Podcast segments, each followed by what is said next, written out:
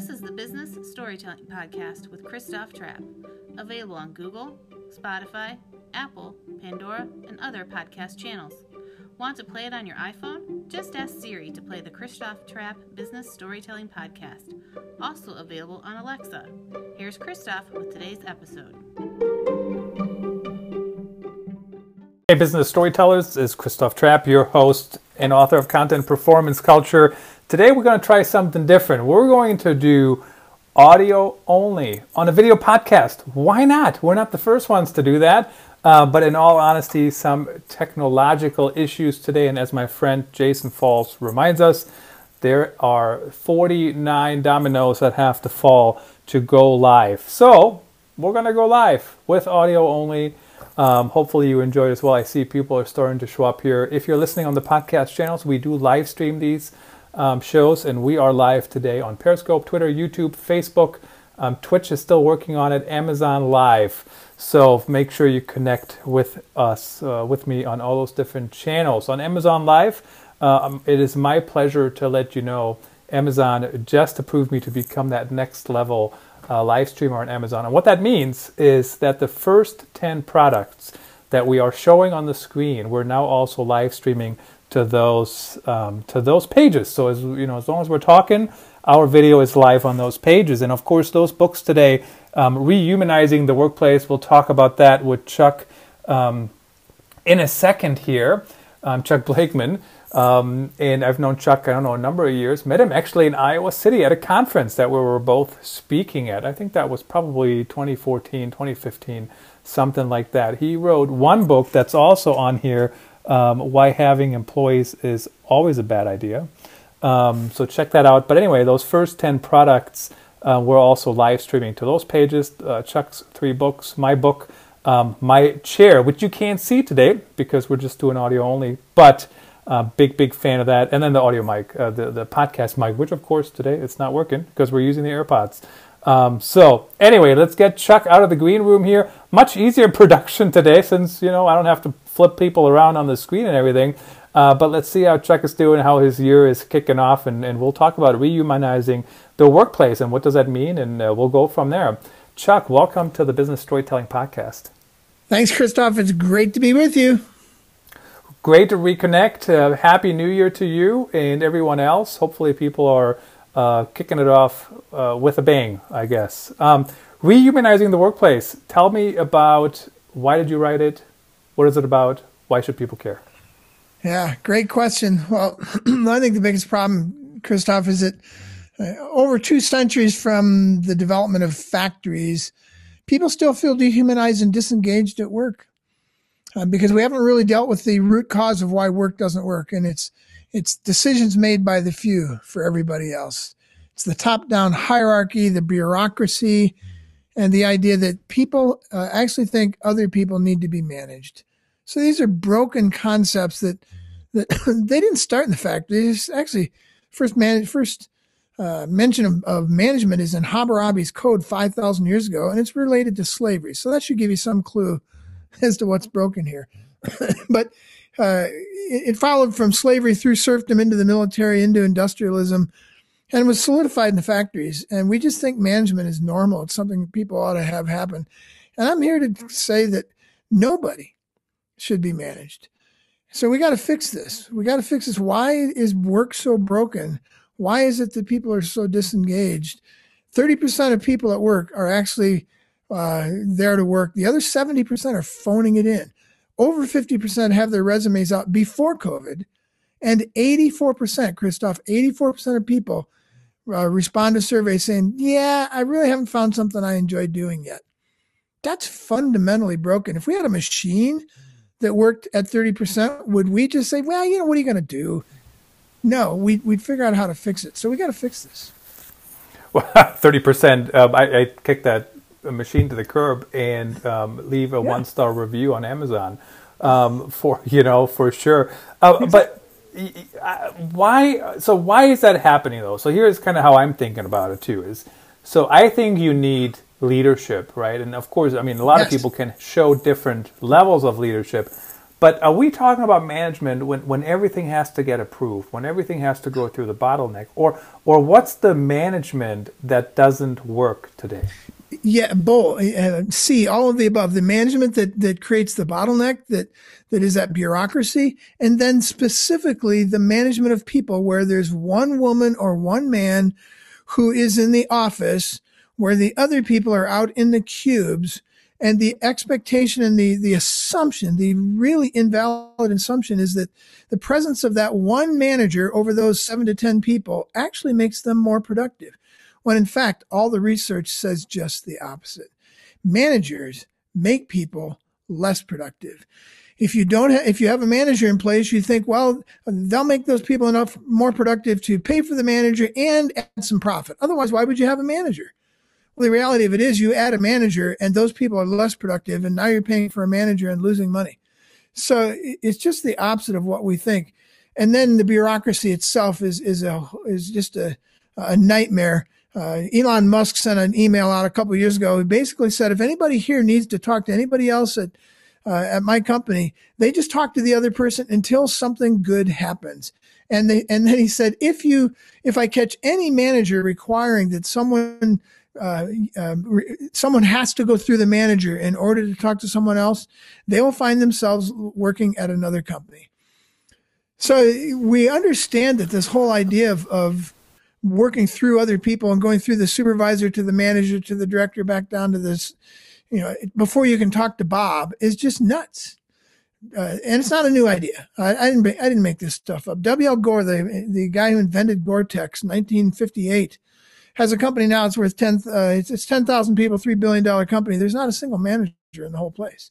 And he wrote a paper in 1972, I think, called the Lattice, the Lattice Organization, and he just simply uh, described what Elon Musk said. Hey, if Bob needs to talk to Sally, Bob talks to Sally until something good happens, until they get it done. So, so yeah, it's both and it's both the bureaucratic, political, up and down uh, bureaucracy of the pyramid and the individual management of people that wrecks the whole thing. Uh, we call it a pyramid scheme. We're not un, un uh, about that, or I guess we are unabashed about that. What is a pyramid scheme, Christoph? It's it's uh, it's basically using people at the bottom for the benefit of the people at the top. Welcome to biz, to American business. It's not it doesn't have to be that way, and there are many companies who, for up to sixty-five years, have done it differently. Uh, but you know, it's easier said than done, of course. And a big shout out to Peter Stamats, uh, CEO of the Stamats uh, company here in Cedar Rapids. Um, when I was the chief content officer there, he he uh, frequently told people. He said our org chart is not a communications plan. So if you report to Christoph or you report to uh, some other VP, you can still come and talk to other people, even if they're not in your group. You know, and we want you to. We want you to collaborate, but it is easier said than done because just because you say it, it's so ingrained, right? Hey, um, just a heads up, I would like to talk to that person. People still do it. People did it even in that scenario, um, especially when you when you kind of get used to it. So it does take some getting used to from all sides involved. Well, and I, and I yeah, absolutely, and I would say that it actually will not work as long as you leave the hierarchy, the, the what I would call the imposed hierarchy in place there's going to be hierarchy, but it should be organic. But if you have an imposed, imposed hierarchy where someone, some director came uh, with a new person and pointed at that person and said, this is your new manager. Have a nice day. And then they walk away. You are now reporting to that person. That person isn't your leader. Leaders have followers and I didn't, I didn't choose to follow. Managers have reports. I'm reporting to that person. And as long as that person is in place, I'm, I'm crazy to do what Elon Musk said. And I put that in my last book. Here's this great uh, thing from Elon. Elon even said, if I, I find anybody and find themselves working at another company, like I said. But the reality of it is, if I worked at, uh, at uh, his company, I would say, well, that's a nice note. But I know where my bread is buttered and I know who has my destiny in their lap. There's no way in heck that I'm going to go around my manager to talk to somebody else. I'm going through them. So as long as that imposed hierarchy is in place, this stuff does not work.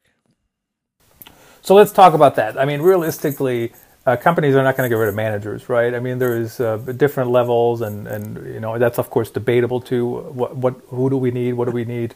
What do they yeah. have to do? But it, that's not going. I'm not. I don't think that's going to go away anytime soon uh, for a lot of companies. So when when you build, and I don't know who I said this. I said it earlier on a show uh, earlier this week, maybe. I don't even know what day it is today. Tuesday. Um, so I guess it was yesterday with Garrett um, Sussman, and um, basically you know, we talked about buy-in. So when a new leader comes into a company or a new manager, whatever you want to call them, and they set the strategy and they, they collaborate with people, you know, people talk about they need to get buy-in and they need to get all these different things.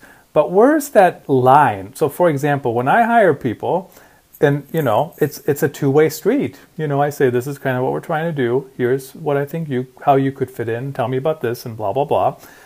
And then I also ask them, you know, I'm interested in moving forward. And what are your thoughts? Like, are you still interested based on what you just heard? You know what I mean? Like, it's a two way street. So it's, I think it's, it's one scenario when you have, you build a new team, and then it's one scenario when you're trying to work with a team that already exists, I guess, that may or may not have the right uh, skills of what you're trying to do. How, how do you get around those situations, or how do you, what's your so, advice? One at a time. Uh, I think there's an assumption that man, that companies won't get rid of managers, and the reason they won't get rid of managers is they believe managers make people more productive. Just research that on the internet. Answer, ask the question: Do managers make people more productive? You will get 2.8 or 2 point some million responses, and all 2 point whatever they are million of them will say managers suck, and here's how to make them better. Nobody asks the question or even tries to answer the question, do managers make people more productive? What if a company was convinced, excuse me, that, that, that managers actually made people less productive? I, there's plenty of research on that. That's easy to find. Uh, in fact, all of those articles say the very same thing. Managers are in our way. Here's one little bit. Uh, I think it's survey.com did a, uh, did a survey eight or 10 years ago. And they found that there are 20 major reasons people will leave a company. 15 of them are directly related to their manager. Get rid of managers and you relieve 75% of the reasons people will leave you. And I can just go from there. The uh, the productivity stats, the the growth stats, the retention stats, people stay at companies longer. Wegmans Grocery, Wegmans on the East Coast, they don't have managers. They've got leaders, but they don't have managers. People don't manage people. The average turnover in the in the grocery uh, industry is 35 to 36 percent a year. 3% a year for decades at Wegmans. Why? Because everybody works together, everybody makes decisions, and there's there's an organic hierarchy that forms because people say, "Hey, you, you sound like you know what you're doing. I'll follow you." And then that gets canonized, and okay, now that person's a leader. So leadership comes from the bottom up. uh, the other piece of this is we make the assumption that that organizations are built around individual, one individual having uh, purview or authority over eight or 10 other individuals.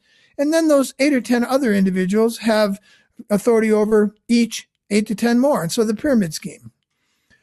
Who said that's the only way to do business? Why?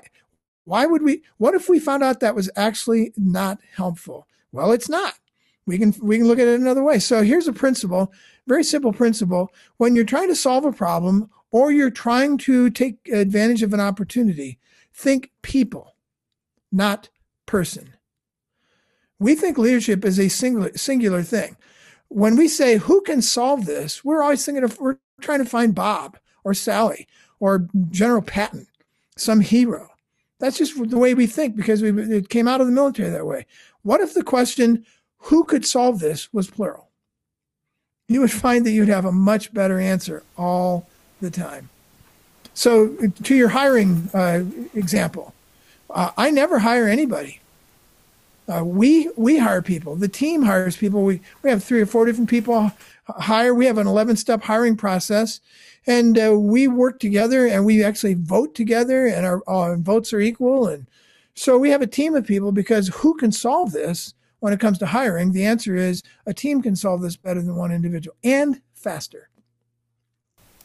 And I, I do think that the hiring process uh, like that, it's actually a great idea. I've done that before where you had a three person hiring committee and they all had equal votes, right? So, um, so, so, they could split, or they could yeah. be anonymous, uh, um, unanimous. And uh, then you had other people who gave input, but they didn't have an official vote right. in the process. So what's interesting though is so no argument from me, Chuck, at all about the whole motivation thing. In fact, drives me crazy when people say, "Oh, how do you how do you motivate people?" I'm like, "Why? Why do I have unmotivated people? What? Why are they unmotivated? Why is that? A, why is that about me? Let's talk about why. How do we get motivated? And I, but people certainly are motivated by different things, right? For example, I'm not motivated by fear at all, right? I'm motivated by um, by the journey, by reward. Like for example, uh, you know, this is a, another great example talking about podcasting and live streaming. We didn't get the video to work. I don't know why. I'm sure you don't know why, right? I mean, we don't know what happened, why it didn't work, and I don't. I don't really care. We found a way to get it to work, and I actually I get motivated by finding a way to make it work. And just a quick shout out to uh, the audience over on Amazon. Really appreciate you guys. Uh, biggest audience to date. And I know people are jumping in and in and out, but uh, biggest audience to date. So I don't know if that's because Amazon pushed us up a level and now they're highlighting us on more pages or not, but uh, really, really appreciate that. Um, everybody tuning in and the other networks are moving along as well. But give us some tips, not a but, and I'm, I've been told don't use but, use and.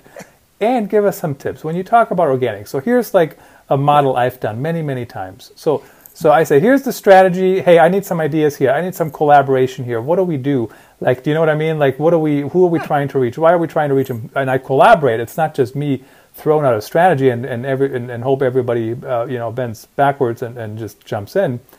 But if if that's not the role if it's organic how how do you get started how do you actually yeah. get it to work it all sounds like chaos and anarchy when i first start talking about this. People people's heads roll back in their eyes and say man you're, you're some kind of woo woo crap guy. No i'm i'm a recovering john wayne rugged individualist i'll admit that. But uh, this is not woo woo crap. This is hardcore success strategy and it starts with asking questions uh, and, and an understanding of what management is versus leadership there's the classic definitions of the two, and I would state, I would say, along with John Kotter, who is a Harvard professor, and a lot of other people, that management and leadership have nothing in common. We have conflated, and we meaning uh, mostly leadership and management consulting companies over the last hundred years, have conflated those two terms to the point where we don't understand the difference. Well, if there was no difference, we wouldn't have two different terms for them. The reality of it is, management and leadership have nothing zero duck's egg, nada in common. Nothing.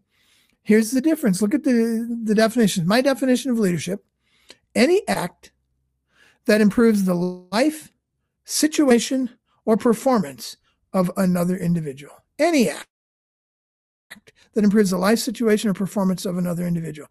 With that definition, anybody can lead. And that's the first premise of this, uh, this uh, approach to business is everyone is a leader and everyone is a follower. I have something to lead you in. I can lead you in my, my area of expertise, my character, uh, lots of different ways, and you can lead me. And because you have something to offer me, I submit to your leadership, and we've got hierarchy. It's organic, and it's actually real, true, honest to goodness following of people who actually have something to contribute rather than the Dilbert Society. Why did Scott Adams make millions of dollars on Dilbert? Because of this stupid hierarchy thing that that we all know that the the guy that we're supposed to be following, nobody's following that guy. They're all laughing at him behind their backs. Um, so so we've got to fix that. I think that's a, an imperative for us is to figure out how to get that thing uh, fixed. So uh, so how do we do that? It, it, goes back to a fundamental question that is the is the root of why we need to do this this rehumanizing of the workplace. What makes people adult? There's one thing that makes them adult versus child. And it's the fancy term is agency of, agency of responsibility. The reality of it is it's the ability to make decisions. That's the one thing that separates us from children more than anything else is the ability to make decisions. Great. What's the one thing 90 plus percent of people uh, who go to work are not allowed to do? Make decisions. I can make decisions about who, uh, what career path to take, car to buy, house to buy, who to marry, all kinds of incredibly complicated and, and life changing decisions. But as, as I walk across the threshold of my, of somebody's business, I know that if I, I have to turn my brain off and become a child again, because if I don't, I'm going to get fired for actually trying to make decisions. So we've got to figure out how to do what we call distributed decision making. And you don't do that with the pyramid. And Elon Musk knew that. You can't do it with a pyramid. You've got to do it a different way where you find people who are experts at things and you talk to them and you get things done. And, and uh, W.L. Gore again has done it that way for uh, 60 plus years, 10,000 people, not a single manager in the whole place. And it's a lattice organization. And a lattice basically means if team A wants to talk to team L, they get together. Or if Albert wants to talk to Laura, they get together and they get stuff done and they don't go through managers to get it done. So there's some constraints to that that make it really simple and easy. We, we talk about this concept of two step decision making. You don't even have to take anything else on that I'm talking about. You can stick with your with your top down hierarchy and the whole deal. It will dismantle itself if you take care of these two two questions. Question this is this is how you make a decision. This is how you should make a decision in any organization. There's two simple steps. Step 1 is predicated on the idea that the decisions should be made where they're carried out. We talk about why people are disengaged, 30% are engaged. It's real simple. Input equals ownership. Or another way to say it, people commit to what they create. If the if the manager creates a process, comes out of his ivory covered office and foists foists it on the people and say, "Here's your new process," they don't own it, and if it's broken, it's his problem. Input equals ownership. So the first question is based on the idea that decisions should be made by people who have to carry them out. The people who make copies should buy the copier. If that's all we did, that would be chaos and anarchy. Step number two solves everything.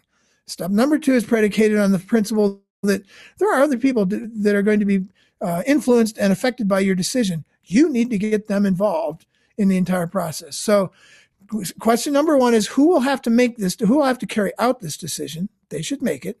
Question number two is, well, who else will be affected by this decision? We need to get them involved. If we simply followed that two step process, uh, business would work great. Most managers don't even follow step two. They don't. They just make decisions on their own.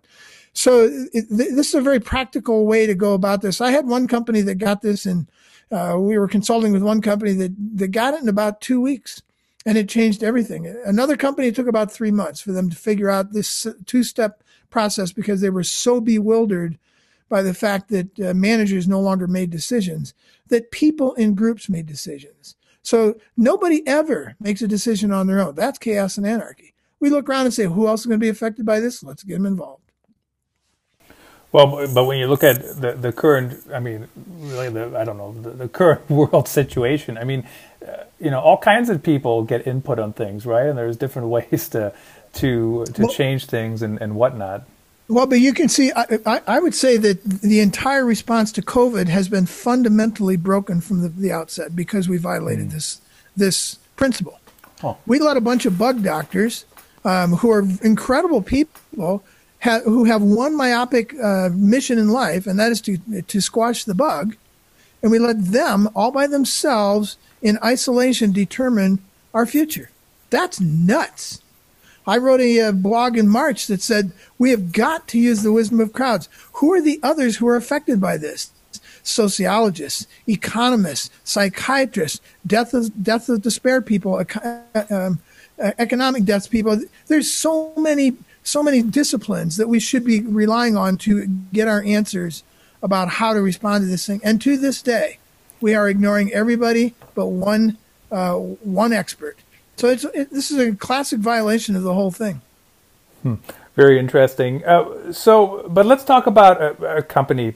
So you have a company. I, I love the distri- distributed model of making decisions, and I think of it a lot of time as really collaborating. You know, even if yeah. I'm the leader of a team, let's say you know I got there's uh, four groups and 20 people total or whatever it might be and at the end of the day, I don't have all the answers, right? But what I do have is I have some idea over what we're trying to accomplish. I do have a few years under my belt as well, right? I, we're, we're, nobody's getting any younger. So I've done it a few times, but I don't have all the answers, especially today in content marketing, uh, in digital marketing. Stuff changes all the time, guys. I mean, if, if, if you're not um, collaborating and you think you got all the answers, forget about it. And and Chuck, this is one of my favorite things when it comes to this podcast. You know, catching up with experts like you, inviting other people on the show, and And I always learn something as well. So if nobody was listening, no doubt people are listening. But if nobody was listening, I always learn something new myself. But how do you um, how do you know? And, and, maybe this is an HR issue as opposed to a team issue, I guess, or, or, or management issue. But but how do you know everybody is working towards the same thing? Yeah, it's a great question. First thing you have to do is deal with your belief system. And you have to be what we call a mission centered organization. Most companies are boss or department centered organizations. And that's fundamentally flawed, goes back to the pyramid scheme. Great organizations are mission centered, and their mission has to do with delivering uh, something to their client uh, in, in, in the best possible way. The mission statement should be a, a statement of the, the result, the, the best result we could get our client. That's our mission statement. And if we are mission centered, that changes everything because now no longer is there a technology department that is bent on serving the technology department and building its own fiefdom and its own moat and its own, you know, we need the biggest budget. We're always fighting over resources to bring them into my castle from your castle because I'm department centered or I'm boss centered. If we are mission centered, we no longer can defend our moat and our castle because we don't have one. It's not the technology department anymore. It's the technology function. And it only exists to serve the mission. And it is rabid about figuring out how it best does that. And if getting smaller, getting leaner is the best way to serve the mission, it immediately goes in that direction. And everyone else in the company has the same view. So we've got to have leadership. A, uh, uh, a leader or leaders at the uh, at the helm of this thing, in the center of this thing, who are willing to say, we are now a mission centered organization. I serve. You no longer serve me. I am no longer your boss. We all have one boss, the mission. And I serve at the pleasure of the mission. And if you ever see me doing anything that does not uh, f- uh, push the mission forward, you have the right and the responsibility to call me on it. And I want the same privilege with you. So we're, it, it flattens just that one thing flattens the hierarchy all by itself. Would you dare to be a mission centered organization where your only uh, your only responsibility is to your customer. Yeah, I always find it crazy. Anyways, I mean, I, I like to ask this question, Chuck, but I always find it crazy when there's uh, comp- companies that have competing goals or competing things that teams are working on, right? That's kind of why I ask that. And then sometimes, of course, you do. I, I mean, maybe it is your belief system, but I like to give people the benefit of the doubt when I start, and then they can prove me wrong, and at some point we'll figure it out if if if they're not on the on the same uh, on the same bus. Uh, but I like to believe they're trying to do what's best for their customer and what's best for uh, for the company. Now, when everybody is a leader, though, I mean that is uh, that can be a challenge for everybody. I know we've been talking about the managers when when Michael Brenner was on here and he talked about the era of the smart jerk needs to be over. Uh, you know, he wrote "Mean people suck," and I, I, told him I said nobody. I don't think anybody ever disagrees with that statement. I'm sure, and um, but it's also going to be a challenge for the people that don't see themselves as leaders, right? That rather just go to the boss and say, "Hey, Chuck, should I should I do this?" And then you say yes. And if I do it and I screw it up, it's on you because you told me to do it. That's right. Yeah, we become codependent. We actually like it. We didn't like it the first person who stepped across the threshold who had to check their brain at the door because they weren't allowed to make decisions. They didn't like that. But then they realized, hey, this is actually kind of nice. I have enough adulting to do at home. I kind of like coming here for eight hours and checking out and being disengaged because you know, I have no responsibility. If something goes wrong, it's somebody else. It's the it's the head honcho's issue, and I just I'm a human doing. I'm no longer a human being. So it's a codependent situation. Codependence, the classic definition of codependence, is the same as for management. Here it is: doing for others what they could or should do for themselves. Welcome to management. Management is nothing more, nothing less than pure, unadulterated codependence, where I need uh, my psyche and my my very uh, my best interest needs to tell people what to do.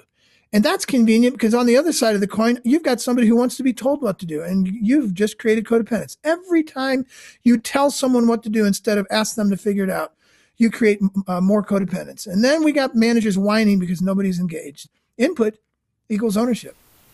So manage, management is very different than leadership. Leaders will will do it differently. Both of them will start out with the same thing you talked about, Christoph. You've got experience. You've got all these things that you know you can do. And we look at those things and say, okay, what, here's a problem, here's an opportunity. Apply all of your smarts to that, think it through, get the whole thing figured out. Both a manager and a leader should do that before they go in front of the people.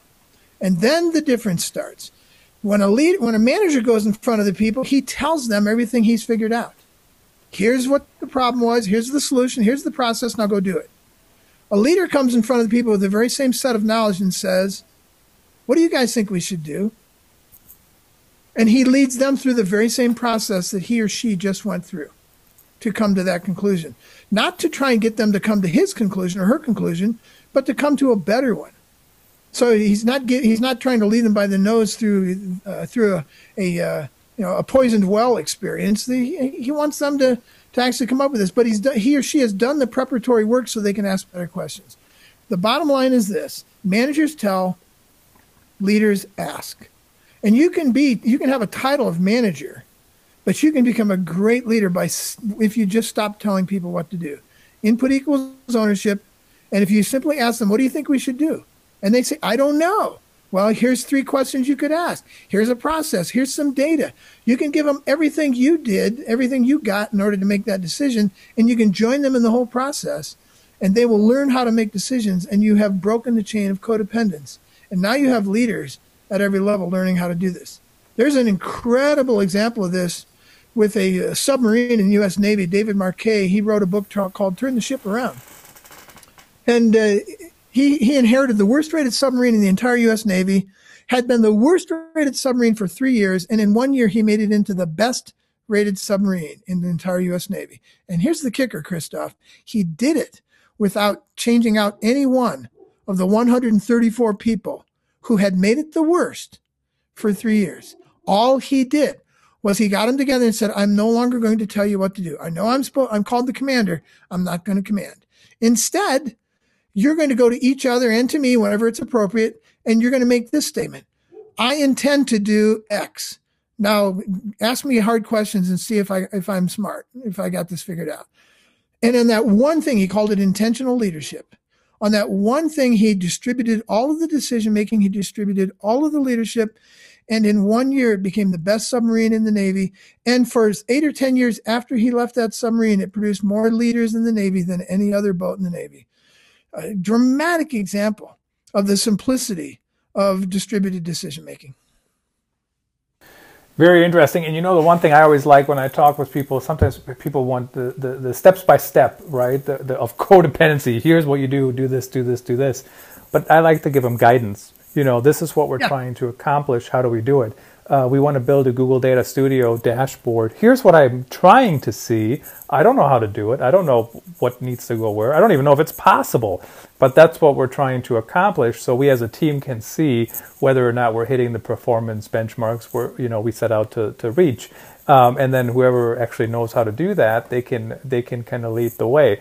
Uh, I think that's also new and different. And of course, it's interesting because you know it takes a while for people to wrap their head around how to be a good leader and how to. Well, Christoph, that goes that we call that uh, open space leadership, and that hmm. goes hand in hand with this whole idea. Open space leadership doesn't tell people what to do. It creates a thought bubble. It creates a you know a corral. Here's an idea. Hey, I had this idea. Who wants to join me in that? That's a very different way of, of going about, it. and that's that's a great leadership principle. Fantastic. Uh, that is a great note to end on. Chuck, really appreciate you to come back on the show share your insights. Um, thank you for making the time. Really appreciate it. Oh, my joy. Have a great rest of your day. Keep going. And of course, Chuck was actually one of the first people I did a podcast with back in the day when we didn't even do live streams or anything. We we recorded with Google Voice 2014. So just to, to show you how long we go back. Thanks everyone for watching on the live stream. Looks like Amazon is still going strong. Thanks for everyone on the other channels. And of course, um, this is also being um, distributed to the 20 main podcast platforms as well. Thanks again, Chuck. Thanks everyone for listening and watching. Um, even though you couldn't see us today, radio on TV, so to speak. Until next time.